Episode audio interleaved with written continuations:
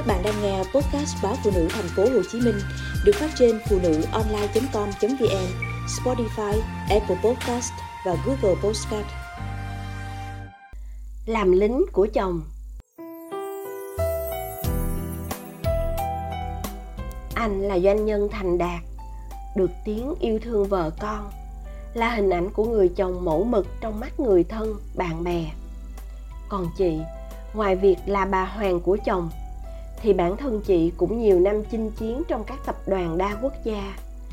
Khi công ty lớn mạnh, anh bắt đầu chiêu dụ vợ về quản lý nhân sự cho công ty mình. Thời gian đầu, mọi thứ suôn sẻ vì chị vào vị trí lãnh đạo một bộ phận. Lại vợ sếp lớn, nên mọi người đều hỗ trợ nhiệt tình. Thế nhưng, chẳng bao lâu, chị nếm mùi cay đắng khi chứng kiến ông chồng của mình là một ông sếp đáng sợ anh là một người sếp kiệm lời, khó ưa và đòi hỏi. Lần đầu tiên họp lãnh đạo các phòng ban. Vào họp, vừa nghe anh mời chị thu thủy. Chị đã giật bắn người. Báo cáo xong, phần đã chuẩn bị. Chị lại nghe giọng anh nghiêm túc. Tình hình chung là thế, nhưng ý kiến của chị thế nào? Tôi muốn nghe ý kiến của chị. Chị lập tức trình bày giải pháp. Chị nói xong ông sếp phì cười, rồi hất mặt về phía một người đồng cấp khác của chị. Anh đông, cho ý kiến đi. Anh đông có phần dè dặt, nhưng vẫn nghiêm túc nêu ra bao nhiêu thực tế công ty để đi đến kết luận rằng giải pháp của chị thủy tuy hay nhưng không phù hợp. Sáng kiến của mình bị tập thể dập tơi bời. Cuộc họp đó đã gây ra một cơn tam bành tại nhà riêng. Chị giận dỗi quy tội anh không hỗ trợ và tạo điều kiện cho vợ làm việc. Chị khẳng định, anh thừa biết chị không thể nào biết rõ những vấn đề bếp nút trong công ty. Vậy mà lại giao cho chị nhiệm vụ phải đầu tư một phương án chuyên nghiệp, để rồi đồng nghiệp mổ xẻ là không phù hợp. Đã vậy, anh không trực tiếp góp ý, mà bật đèn xanh cho cấp dưới quật vợ mình. Anh cười khề khà nhận lỗi nhận luôn cái tiếng ông chồng giả mang để ngon ngọt dỗ dành vợ. Một lần, đụng mặt chồng ở hành lang công ty, chị sượng sùng khi thấy anh không buồn nhìn vợ. Chị hất mặt một cái rất vu vơ, trong khi vẫn mãi nói chuyện với người đang đi cùng. Vào cuộc họp, anh vẫn vùi dập chị không thương tiếc.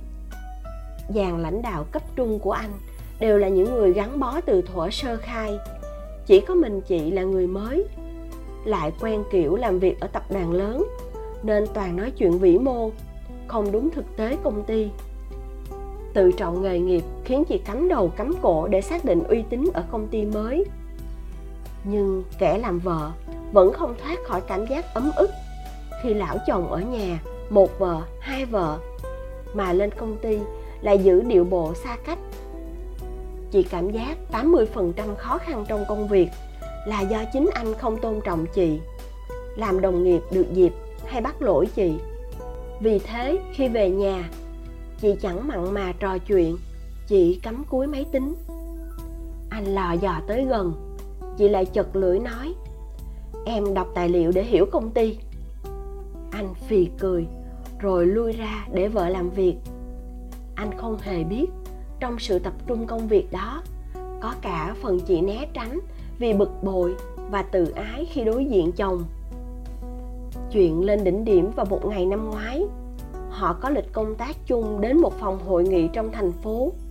Hôm đó, sau khi tan cuộc họp nội bộ tại công ty, thì cả dàn lãnh đạo cùng bước xuống sân để di chuyển sang điểm họp với đối tác. Chị hồn nhiên tiến về hướng xe chồng, thì thấy anh như chẳng nhận ra vợ, cứ thế bước vô xe. Chị sực nhớ xe này của sếp tổng. Tầm cỡ phòng ban như chị, có chiếc xe bảy chỗ đang đợi đằng kia. Chị chuyển hướng về vị trí của mình, leo lên xe, mà lòng đầy ấm ức. Không kìm được, chị nhắn tin cho chồng. Anh phải rạch rồi sếp lính đến vậy sao? Qua điện thoại cá nhân, giọng anh khác hẳn. Ờ nhỉ, sao vợ không đi chung? Chị chán, chẳng thèm nhắn lại và dĩ nhiên, suốt ngày làm việc sau đó, anh vẫn đeo cái vẻ ngoài đạo mạo và xa cách của một ông sếp. Thế nhưng, sau cái lần bị đá ra khỏi chiếc xe vợ chồng, chị mới nhận ra việc ấm ức của mình là vô lý. Và khả năng chị được nhận sự nhân đạo của ông sếp kia là hoàn toàn vô phương. Anh quá chuẩn mực. Ở nhà, anh là một người chồng toàn tâm, toàn ý. Và lên công ty thì anh cũng rất toàn ý, toàn tâm. Trong từng vai trò, anh rạch ròi như một cái máy.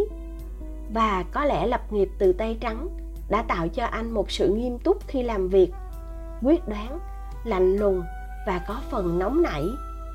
Còn chị muốn làm vợ thì về nhà. Nếu đang họp với tư cách giám đốc nhân sự mà lại tuổi thân vì bị chồng đối xử nghiêm khắc thì thật thiếu chuyên nghiệp. Nghĩ vậy tối đó, chị thoát vai giám đốc nhân sự. Bữa cơm gia đình cũng vui vẻ hẳn lên. Chị nhận ra rằng, trước nay, anh chưa từng nhắc chuyện công ty khi ở nhà. Trong nhà, anh chiều vợ con hết mực. Nhìn chồng đang chăm chú lau bàn ăn, chị chợt nghĩ, ơn giời, chồng mình đây rồi.